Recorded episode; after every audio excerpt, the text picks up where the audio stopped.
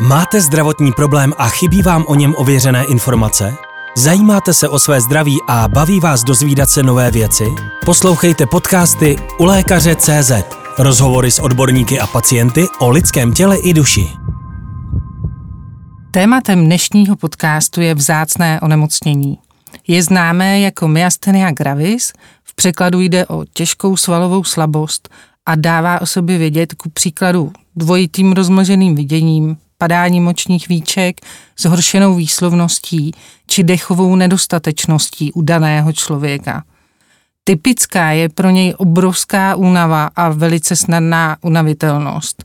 Průběh onemocnění však může být u každého člověka zcela jiný. Na to, proč tomu tak je a jaké jsou v současné době možnosti léčby myastenie, nahlédneme s neuroložkou Janou Junkerovou z Myastenického centra fakultní nemocnice v Ostravě, která přijala pozvání k dnešnímu rozhovoru. Dobrý den, paní doktorko. Dobrý den, zdravím posluchače, děkuji za pozvání. A podcastem vás provede Zuzana Ješková. Paní doktorko, když se řekne myastenia gravis, co se vám vybaví jako lékařce v souvislosti s pacienty, kteří k vám do centra přicházejí poprvé? No tak samozřejmě to, co už zaznělo, když jste tu chorobu definovala pár slovy, a to je ona patologická zvláštní slabost a unavitelnost, která postihuje svalové skupiny neunavitelné ve stavu zdraví. To znamená, jak moc by se zdravý člověk musel namáhat, aby mu pokleslo víčko, nebo aby se mu eh, rozosil souosí pohled, že? Aby, aby došlo k šilhání. Jo? Jak moc by se musel unavit, aby přestal srozumitelně mluvit nebo polikat. To všechno jsou příznaky, které jsou pro myasteny typické. Představuji si člověka, že z plného zdraví vlastně z ničeho nic ze dne na den může trpět velmi závažnými příznaky tohoto onemocnění. Pak tedy je asi i těžké tu diagnózu přijmout. To určitě ano. Často to skutečně je bez souvislosti s nějakým jiným předchozím onemocněním, jak říkáte, z plného zdraví. Pacienti ne, že mají tu slabost a unavitelnost jenom ve svalových skupinách, o kterých jsme mluvili, tedy obličejové, hrdelní, oční svaly, ale může to postihovat i svaly končetin a svaly trupové. Vždycky to ale koriduje s kvalitou života a s fyzickou fyzickou zdatností, kterou dospělý člověk ve svých životních rolích potřebuje. Když eh, to onemocnění přichází takhle, vlastně, jak jsme řekli, jako blesk z čistého nebe, jsou přece jenom známé nějaké typické rizikové faktory, které mohou mít vliv na vznik tohoto onemocnění. Například, že si potom diagnostikovaný člověk může říct, hm, kdybych nedělal tohle a tohle, tak bych třeba neonemocněl. Asi tak úplně přesně faktor, který to onemocnění vyvolává, tak nikdy stanovit nejde. Eh, myastenie gravis patří do skupiny autoimunitních chorob. A stejně tak jako dysfunkce štítné žlázy, lupenka, celiakie, tak eh, je Eh, vlastně souhrou mnoha faktorů, které se během života nastřádaly a není možné eh, určit ten jeden jediný, který vedl ke vzniku choroby, ale určitě jsou známy faktory, které mohou zhoršit průběh onemocnění. Tím nejdůležitějším faktorem ovlivňujícím průběh a eh, mnohdy tím, co odhalí chorobu, je nadměrná svalová zátěž a překvapivě překvapivě taky třeba vliv horkého prostředí.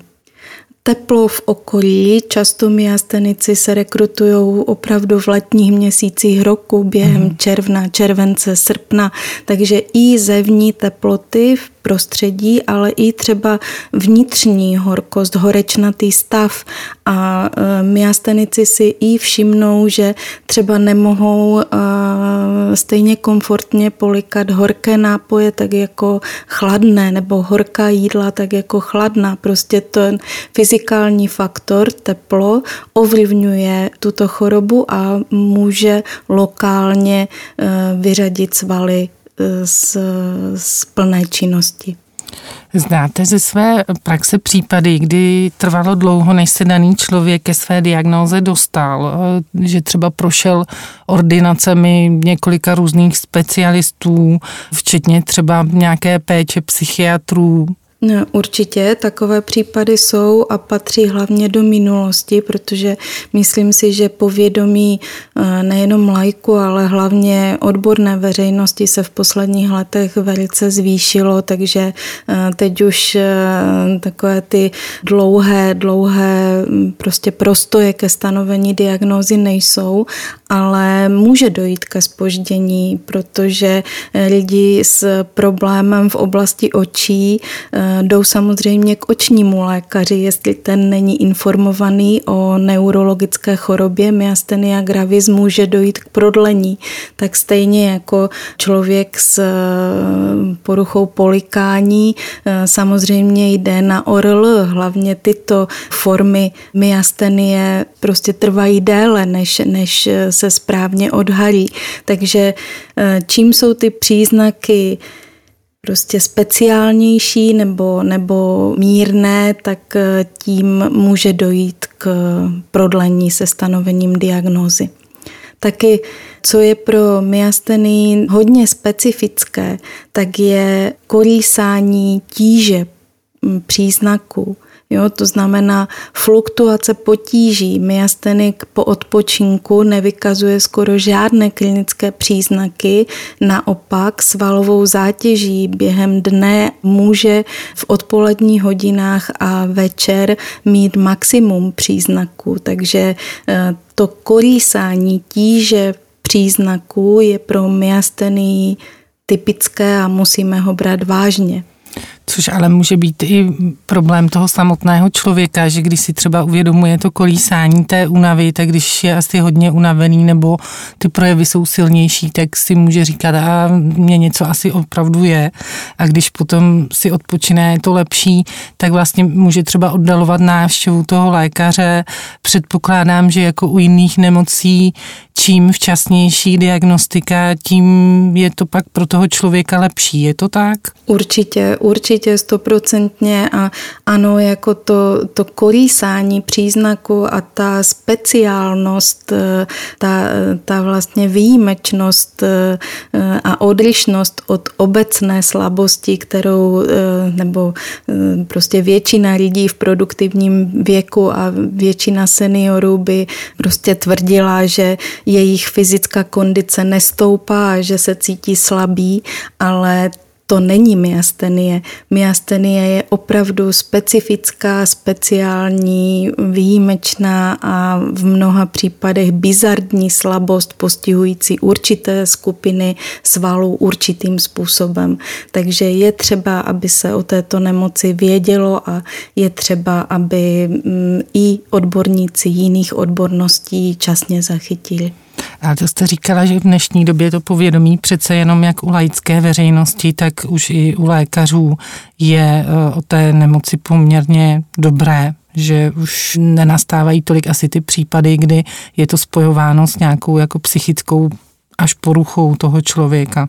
No, ano, ano, naštěstí, naštěstí je tomu tak a e, teďka se to zachytí a máme dobrou zkušenost i s praktickými lékaři, kteří hned v té první linii e, dobře vytipují myastenika. Mm-hmm. Jakou roli má v péči o pacienty s myastení moderní léčba? Moderní léčba to jsou monoklonální protilátky, tedy biologická léčba, často používaný pojem a jsou to zase způsoby, jak ovlivnit zvrácenou imunitní reakci. Tady tyto léky e, se používají v případě, že konvenčně používané imunosupresiva a metody k ovlivnění imunity selžou, nebo když je nejde použít pro výskyt nežádoucích příznaků. Účinnost těch moderních způsobů léčby monoklonálních protilátek ve většině případů je podložena klinickými studiemi. Víme, že jsou bezpečné, že jsou účinné. Bohužel se jedná o tak drahou léčbu, že ji nemůžeme použít plošně u každého pacienta v začátku choroby. Mezi lajky se tomu říká jaké buď biologická nebo cílená léčba a jestli tomu dobře rozumím, tak je to léčba opravdu jako individuální, zaměřená na konkrétního pacienta.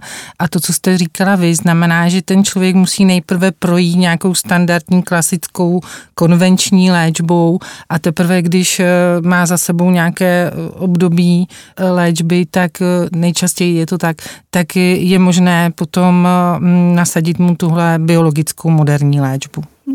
Ano, je to tak a je to správný postup, protože ty léky, jak říkáme teďka konvenční, tak mají taky účinek a je, je dobré s nimi začít. Takže ty postupy vyplývají ze zkušeností a z dat, které se sbírají dlouhá léta a Určitě ty moderní molekuly nepatří na, do začátku léčby a je, je na místě použít eh, klinikům známé léky. Posloucháte podcasty u lékaře CZ.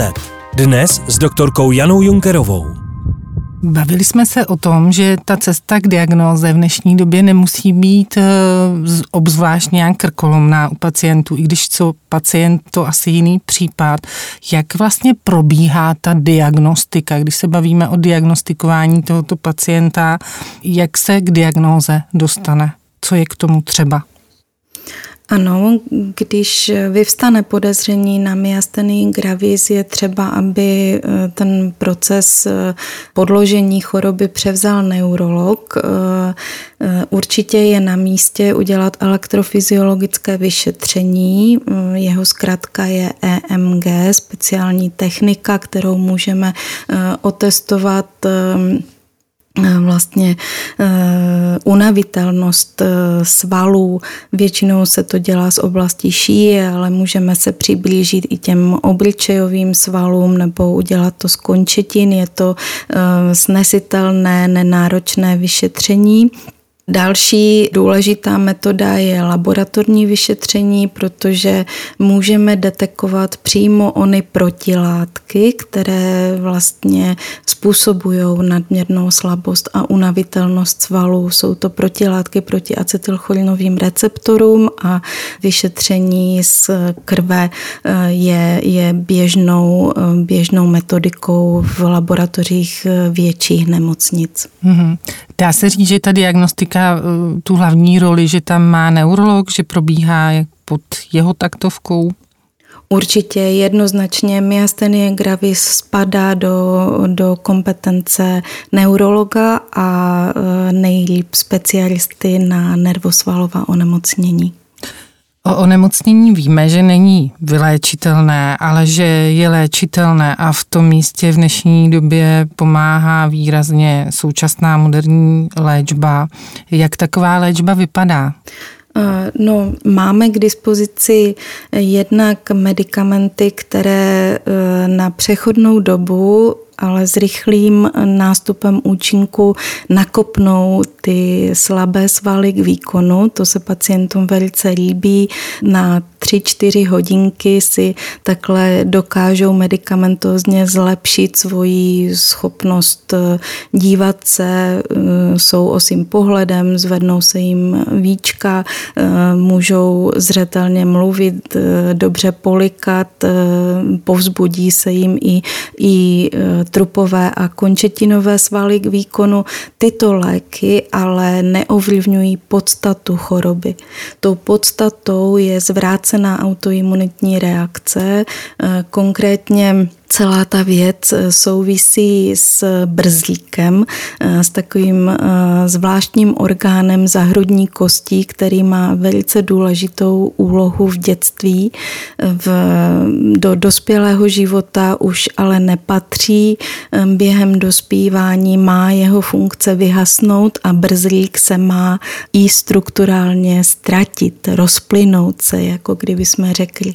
Bohužel u některých osob zůstává zůstává a právě v dospělosti produkuje ony patologické protilátky, které způsobují zvýšenou tendenci k únavě a svalové slabosti.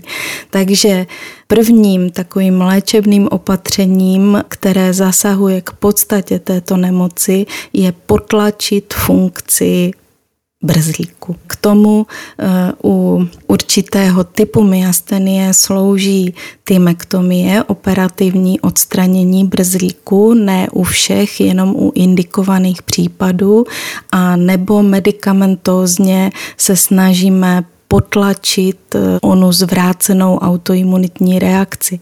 Takže našimi prostředky jsou kortikoidy a imunosupresiva to jsou léky, které eh, vlastně podchytí etiologii podstatu myastenie gravis. Zmínila jste funkci brzlíků, který má eh, významnou roli, co se týče onemocnění myastenie. Kdy je třeba to operační odstranění a kdy postačí léky?